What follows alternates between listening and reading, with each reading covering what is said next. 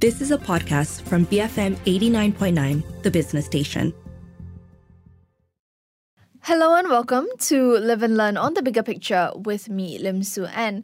The recent um, news of price hikes in imported rice by more than 30% has led to a surge in demand for cheaper local rice and thus leading to reports of an acute shortage in our local rice supply. In fact, Prime Minister Anwar Ibrahim has even warned that legal action could be taken by uh, against anyone found hoarding rice. But what is actually fueling our problems with rice supplies? Is it something that's happening only here in Malaysia, or is it also fueled by factors beyond our control globally? So, here to shed more light on this and help us understand how we can strengthen our agricultural industry, especially our rice and paddy industry in Malaysia, is Professor Datin Paduka, Dr. Fatimah Muhammad Arshad, a research fellow with the Institute of Agricultural and Food Policy Studies at University Putra Malaysia. Hi, Prof. How are you doing today? Fine, thank you. Um, now, maybe before we go into all this recent news of you know rice shortages and, and price hikes, um, could you help us to understand actually the landscape of rice consumption in Malaysia? How much of imported versus local rice do we actually consume? In the 80s and 90s, depending on our self sufficiency level, so if you uh, minus consumption, right, uh, from production, so the balance will be uh, deficit and this this is what we have to import. So the level has been increased. Before it was about thirty percent, and now because the productivity has reduced to about three point six metric ton per hectare, so the production has also uh, reduced, and our import has increased to about thirty five percent. So mainly uh, around one third of our requirement. Mm. Um, how sustainable would you say that is that we import about one third of our um, of our rice consumption, you know, is that a significant dependence on imports? Sustainable here is quite a big uh, term. Mm. You may look it, look at it from you know uh, the stability side of it, uh, the cost uh, that is incurred by the country, and uh, most important of all, the uh, psychic costs. You know, the moment India announced that, he, that they're going to kind of stop 40% of their, no, no sorry, so uh, stop their white rice export, mm-hmm. right? Uh, it, it, it sent panic waves not only to Malaysia, but even to uh, producing countries such as exporting countries such as Thailand and Vietnam, and importing countries like us and uh, Indonesia and Philippines. We are we are all uh, panic sick uh, uh, because of that announcement.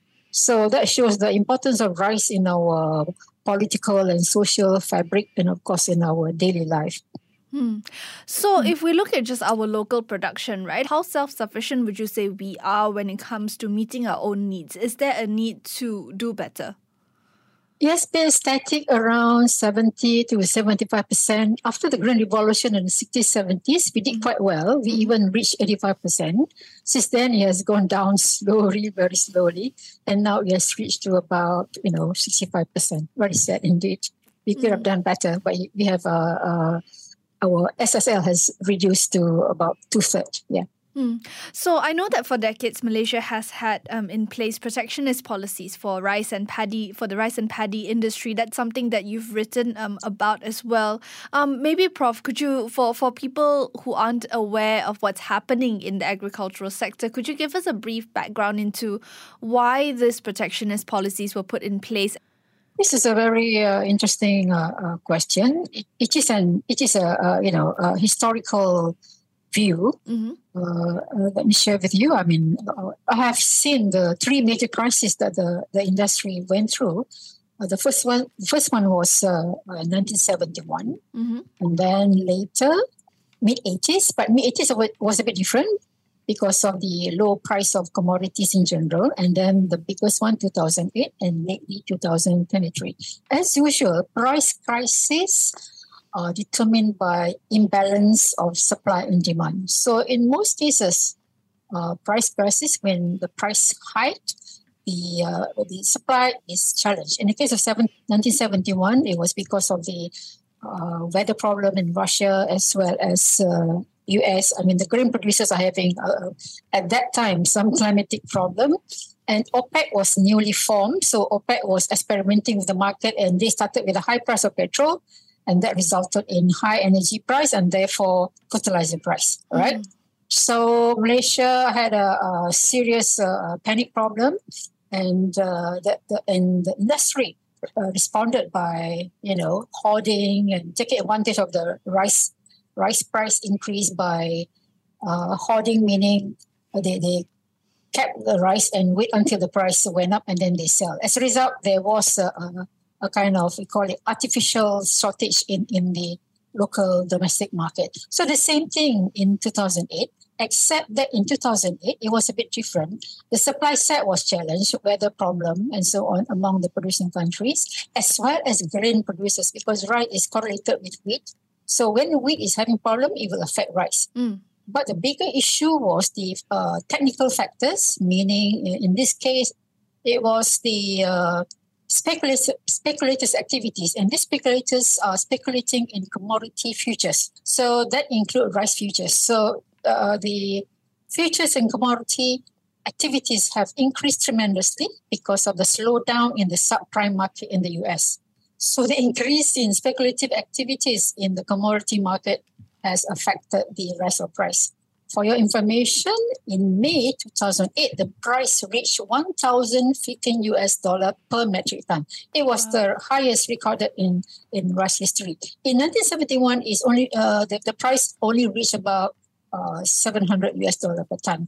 And, and now, the current uh, 2023, the, the highest was around 670 plus per metric ton. In fact, it has gone down to 597 per metric ton now, mm-hmm. according to uh, according to uh, Bangkok uh, data. So it, it's about the combination of supply and demand, and also the technical factors. Mm-hmm. But bear in mind that the most of the producers of rice they are developing countries mm-hmm. and the marketable surplus or the surplus available for export is still very low. Uh, four decades ago it's about six to seven percent but now uh, yes increased only 10 percent but it is not enough. Uh, because uh, the marketable surplus or the exportable surplus for wheat is about 26 percent. Corn is about 16 percent. So there are enough uh, enough uh, exports available for mm. the world. But for rice, it's highly vulnerable because it's quite thin, right? Mm. And bear, bear, in mind that most of the producing uh, countries like India, Thailand, Vietnam, Malaysia, Indonesia, and Philippines, we do have uh, uh, significant portions of our populations are poor consumers, you know. Mm. So during uh, uh, shocks or during you know problems in the international market, we only we, we go inward mm. is our population first, our consumer first, our full consumer first. So that was what happened to India. They went to restrict the export mm-hmm. for the sake of their producers as well as consumers to uh, protect them inflation. Of course, uh, the second of I don't know which is first or second, but political motive. The the, the country election will be around May next year. Mm. So we want to see uh, recovery, you have to wait until May. okay, so uh, there, there are many factors. So that's why uh, they, they call rice is a political, social, economic crop. It's very strategic to the population in Asian countries. Mm. So, how has Malaysia, what sort of policies have Malaysia put in place to protect our rice and paddy industry then? Or have we even done enough to actually grow that industry over the decades? Since the crisis in 71, mm-hmm. right, if you look uh, into, I think, first Malaysia plan, there was a clause stating that the farmers, the market has to be protected because, uh, uh, you know, the allegation of middlemen, they are profiteering from the market situation. So mm-hmm. there was a need to control the market. That was the beginning of protectionist regime uh, for for Malaysia. That was in 1971. Then they set up the Lembaga Padi dan Beras Negara or the Paddy and Rice National Authority. So this uh, authority was given full control, surprisingly, full control in the industry, even to the extent of uh, making decisions mm-hmm. or any developmental strategies for the for the for the industry. And of course, uh, uh, protection means uh, the floor price was fixed, ceiling price was fixed. Even worse, in those days, there was no movement of price uh, within states, you know, and of course, other things such as licensing and so on. Over the years, uh, there were uh, quite serious governance problem. Mm-hmm. And in, in the 1990s, uh, privatization was the order of the day. So mm-hmm. the government decided to privatize LPN and, of course, uh, Bernas. Mm. So Bernas took the state enterprise function from, from LPN in 1991. They went to Bursa and listed themselves, and they delisted themselves in, I think, 2014. So the set, the policy set or the protectionism include mm-hmm. fixing fixing farm level price, selling price for retail, import monopoly to Bernas, right? And the other indirect measures include uh, encouraging big meals rather than small meals and centralization of uh, input, particularly fertilizer, to one agency. And of course, the distribution of seeds were assigned to a very small number of uh, distributors. Currently, is only about 12. So it is highly, highly uh, protected industry. Mm. All along the supply chain, from input, fertilizer to seeds to machines or even harvester. Mm you know so when you have big harvesters big mills and small number of uh, seed supplier and centralization of fertilizer distribution and import monopoly so you can imagine uh, uh, what kind of market are we having is highly concentrated whereas uh, the small farmers there are large large in number and they mm-hmm. are just uh, uh, small farmers with less than two hectares so it's small farmers versus versus uh, uh, big players mm. uh, at all level of supply chain. We do have to go for a quick break now. On the show with me today is Professor Datin Paduka Dr. Fatimah Muhammad Arshad, Research Fellow at the Institute of Agricultural and Food Policy Studies at UPM. We are talking about the recent issues surrounding rising costs of rice and um, reports of shortage in our supply of rice, especially to meet the domestic needs. Um, we'll continue this discussion after a quick break, so keep it here on Live and Learn, BFM 89.9. Welcome back to Live and Learn on the Bigger Picture with me, Lim Su An. Joining me on the show today via Zoom is Professor Datin Paduka Dr. Fatimah Muhammad Arshad, Research Fellow at the Institute of Agricultural and Food Policy Studies at University Putra Malaysia. She's joining me to shed more light on the recent um, concerns over the um, potential shortage of rice, especially as um, the price of imported rice has been hiked by about 30%. People have been, um, there have been reports of people panic buying rice and thus leading to a shortage of rice, um, especially cheaper local rice in the market.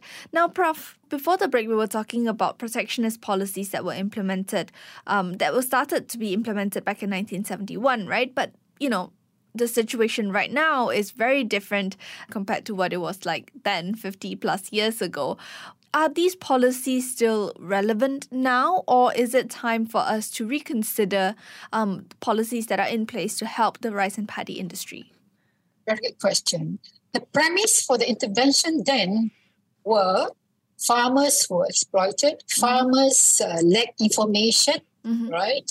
And the middlemen are exploiting the situation. Right, So to address that, that's why the government, uh, government introduced the state trading enterprise, Lembaga Padi Berasan Negara, mm-hmm. and later Bernas, mm-hmm. right? But over time, uh, you have seen that, uh, that the landscape has changed farmers are not dumb anymore. They can access internet. Mm-hmm. Right? They are just like you and me.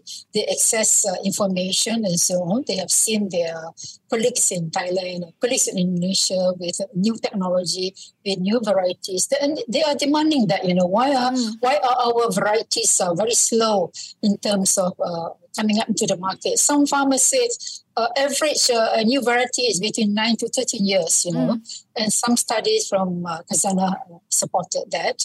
And some scientists say the seeds that we use, uh, the variety that we use, uh, almost similar for all type of soil, you know, and that is not good, all right? And we are not productive in terms of seeds. I heard from my friends from Vietnam, even the farmers there are able to come up with uh, their own variety every every month. You know, they're, they're quite active in that sense. Uh, I'm trying to show that the premise for interventions are no longer applicable, right? Mm. And uh, uh the access to information is being democratized to everyone. So instead of uh, controlling, uh, deciding for the, the, farmers, you should enhance the farmer's skill mm-hmm. in making better decisions based on the information they have, right?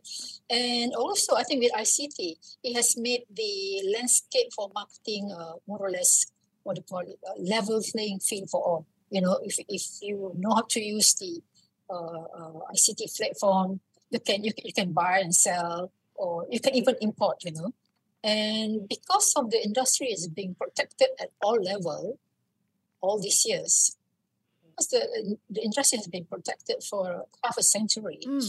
based on experience from other countries or based on data because of the too much control too much insulation too much protection the the main result is deindustrialization of the industry deindustrialization means there is no growth. There is growth, but, but we have done the, the, the calculation. The growth is about less than 1% per year in terms of area, in terms of production. Even now, the productivity has gone down, mm. right? Even our self sufficiency level has gone down. Mm-hmm. Uh, so that, that, that is one of the effect. I'm talking about the combination of various interventions, okay? The market control, and of course, uh, uh, import monopoly and of course the activities of the the Bernas where they do lots of uh, joint ventures with millers and they accounted about 70% of the local rice supply. And also the other symptoms include there is no SME development. Mm. We only have rice, bihun, and what else you have? Tepung beras and probably bedak sejuk. And that's all the product that we have after all these years. When we could have produced hundreds of paddy and rice base either for construction, for fertilizer, for health product, for beauty product, for baby product, for food and beverages purposes. But we have none. Because the industry is being multiplied from fertilizer to rice, nobody can come in, not even the farmers themselves. The mobility for farmers has been restricted, either vertical mobility or mm-hmm. horizontal mobility. So now is the era of smart machine. So machine can be small, uh, mills can be small, but you make it smart and it is as effective as uh, you know, as the other machine. All right. So that, that is what deindustrialization means: low SME, low growth, and there are new entrants because of high barriers to entry. So these are the problem you know. Mm. Uh, and the people who are struggling are the are the small farmers, right? They are the yeah, ones small who are farmers, stuck. Yes, yeah. You may think that small farmers are not educated, but actually, rice farming is a precision farming. You know, it's mm. it's, it's a science. It's a, a what do you call it? Informal science to the farmers. It has mm. to be mm. done in the right time, the right quantum, and so you, you, you must surprise that. Uh, you know, you think farmers are not educated, but they know the the plants uh, in and out. Mm. Now, we've also heard that there are reasons, um, there are things happening at the global level that's affecting, that's leading to what we're seeing now, right? I mean, when I was reading reports about um, how when, when, you know, when Bernas earlier in September announced that they would hike up the price of imported rice by about 30%, um, you know, there were reports saying that, oh, this is also because of factors happening outside Malaysia's control, things like India's export ban, um, climate issues in other countries, global conflicts. How much of the rice problem or even crisis that we're facing now are due to factors happening globally beyond Malaysia's control? I think the current uh, the current uh, artificial rice shortage is basically much uh, basically is much driven by the uh, the situation in the international market. Mm. As I said earlier, because of the thin uh, exportable surplus, and because all the producers are you know developing countries and they are very concerned of their situation in the market as well as domestic. So it is highly, uh, what do you call it, political crop. It's a basic food for, I think, you know, close to 1 billion people mm. in ASEAN. So, so it's difficult to maintain stability. I remember in 2020, at the peak of uh, COVID, the prices were about 400, 400 mm. US uh, dollar per metric ton uh, I was waiting when the crisis uh, would happen, you know, because uh, the effect of inflation, climate change, and I was right, it happened uh, now.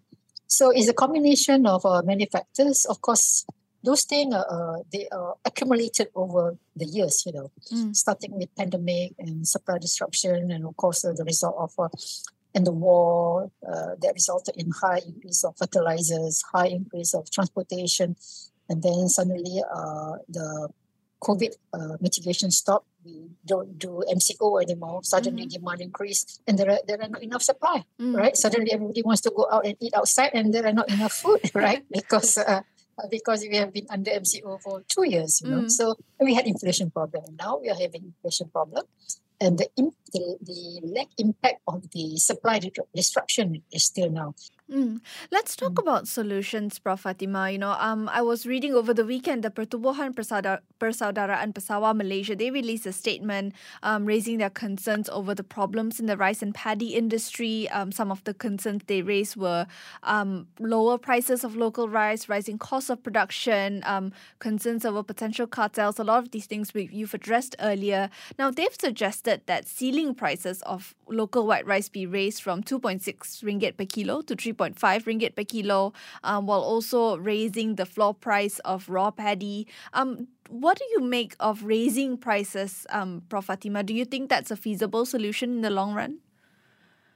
Yes, I'm sure you have heard of uh, United Nations recommendation in 2021 that we must uh, look uh, at the at the food sector or food industry as a food systems. Mm-hmm. Meaning, if you want to change, it has to, you know, encompass or uh, to take into account the various subsystem or elements that made up food system, right?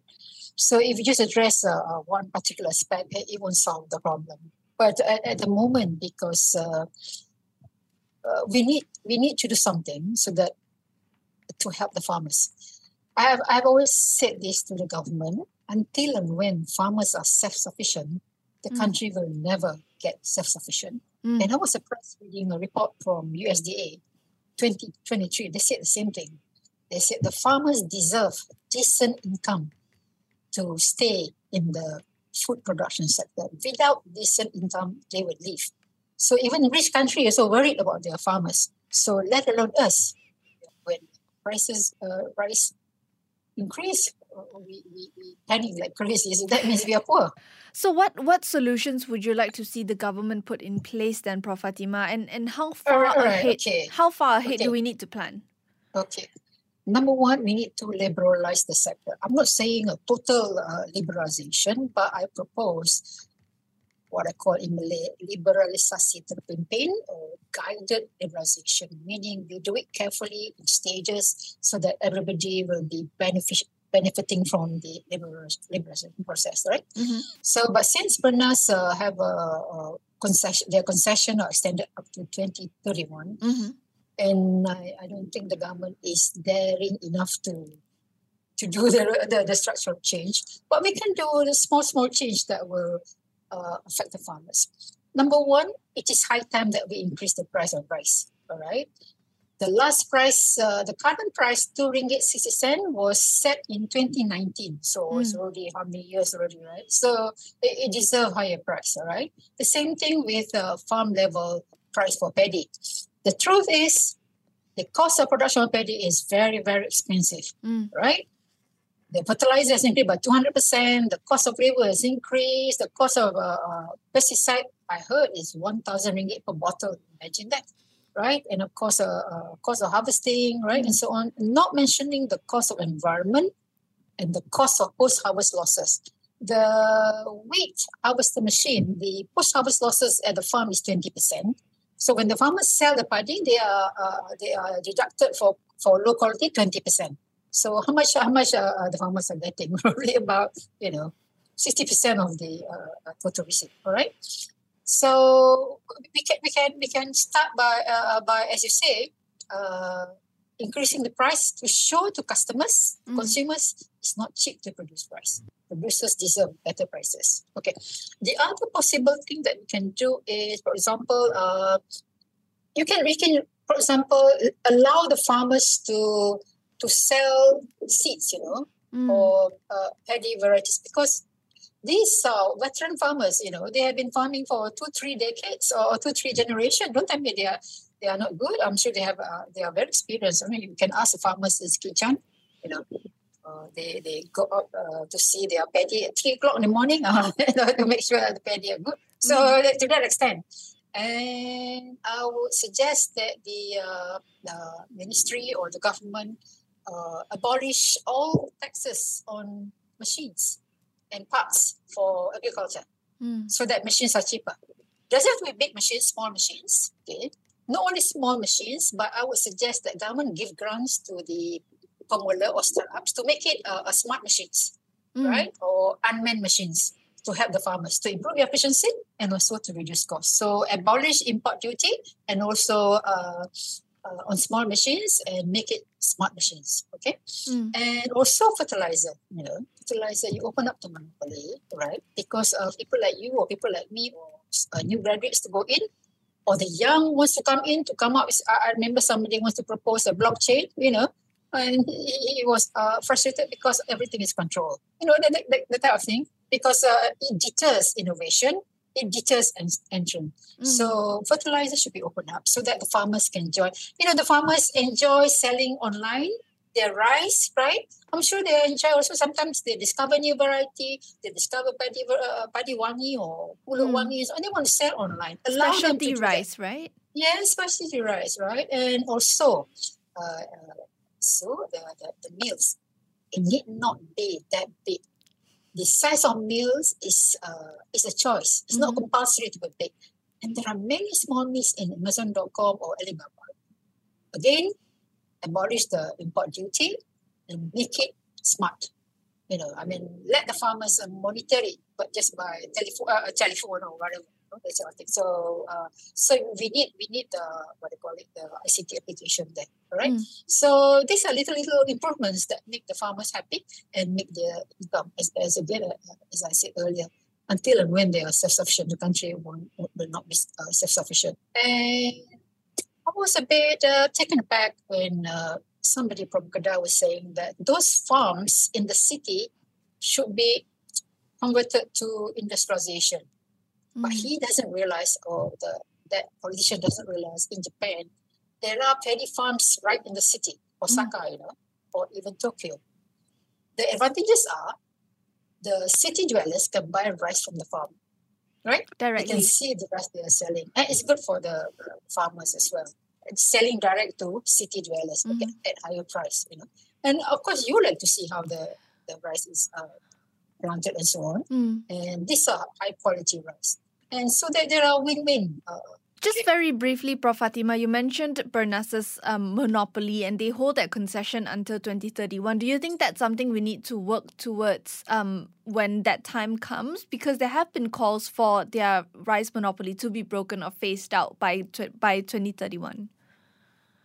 Yes, 2031. We have about eight years. Mm. Okay. I think give us five years, uh, you know, we can come up with a good policy already. Mm. You, you, don't need to, to wait until 2031. Along the way, there'll be more shocks, you know. The, the, the international market is not going to be that stabilized, that stable because of climate change. Climate change is a huge concern, right, for a lot yes. of farmers. Very much so, very much so. And now it's El Nino. Mm. So some scientists, some scientists are saying the extent of impact of El Nino in ASEAN countries is about 100% whereas in India it's about 60%. mm. Because we are surrounded by sea and so on. Mm, I guess um, then to wrap up, Prof. Fatimah, you know, we have Budget 2024 coming up this Friday. What would you like to see um, being allocated, being for prioritized when it comes to the agricultural sector, especially when it comes to rice and paddy production? Uh, as I said, abolish uh, all the import duties on mm-hmm. machines, related to agriculture so that small farmers can utilize them, abolish import duties, and give grants to uh, startups to help farmers with all sorts of apps, you know. So once IoT is uh, in place, then you can go into, uh, you know, internet marketing. Then you can go, once this is established, you can go into blockchain. This is a pre- preparatory for blockchain. Once your blockchain is efficient, mm. is uh, transparent, and it's equitable for everyone. So abolish uh, uh, import duties on machines, small machines and parts. Number two, uh, grants to small uh, startups or pemula mm-hmm. to come up with all sorts of apps. It has to be done quickly. Regarding drone, I mean, they they use uh, uh, to help farmers, uh, and also the allocation for R&D. Mm-hmm. According to FAO, so in the future, 70% of productivity comes from R&D. It's not land-based. Holland, Israel, Singapore, they have proven it. Technology can produce food. So we need not only a new ecosystem of R&D, right, but also more more research to come up with new varieties, right? And varieties not only is Menanjung, actually in Sabah and Sarawak they have. In Sabah, they have about hundreds of uh, varieties which are not explored. Mm. Of course, they, they are heirloom uh, varieties, which, which are quite sensitive. You have to be careful also. Mm. But we need to study them, right? To study them so that we can use them for uh, future production. Uh, so with, with many varieties, they can they can do a market segmentation to various types of consumers. So we need to strategize towards them. We must improve our production, and the goal is to be self-reliant. And the best way to be self-reliant is to be able to consume enough for consumption, but also to export. And we we can do it. Mm. Number one, we have uh, uh, enough scientists. Right? We are number three in ASEAN. In ASEAN, yeah, ASEAN in terms of number of scientists per million population. Mm-hmm. We have enough natural resource endowment, land, sunshine, water, variety, right? And we, it, it, you know, what, what it needs is just a political commitment, getting researchers to work closely with uh, with our farmers. And we have the models already. Mm. Like Vietnam, we have the models. We have the model in Thailand, even in India. In India, the water irrigation is highly, highly efficient with mm. little, uh, very low water footprint ours is one of the highest uh, in the world, you know, because our system is very old, 1970 mm. system. So these are the things that can, can improve. Mm. Oh, I have so much to say. it's a it's definitely a discussion to be continued in the future. Thank you so much for joining yeah, me today, yeah, yeah. Prof. Okay, so thank you. Thank you for listening. I've been speaking to Professor Datin Paduka Dr. Fatimah Muhammad Arshad, Research Fellow at the Institute of Agricultural and Food Policy Studies at University Putra, Malaysia. If you missed any part of today's show or any previous Live and Learn episodes, you can download our podcast on bfm.my or on the BFM app. I'm Lim Suan, and this has been Live and Learn, BFM 89.9. You have been listening to a podcast from BFM 89.9, the business station. For more stories of the same kind, download the BFM app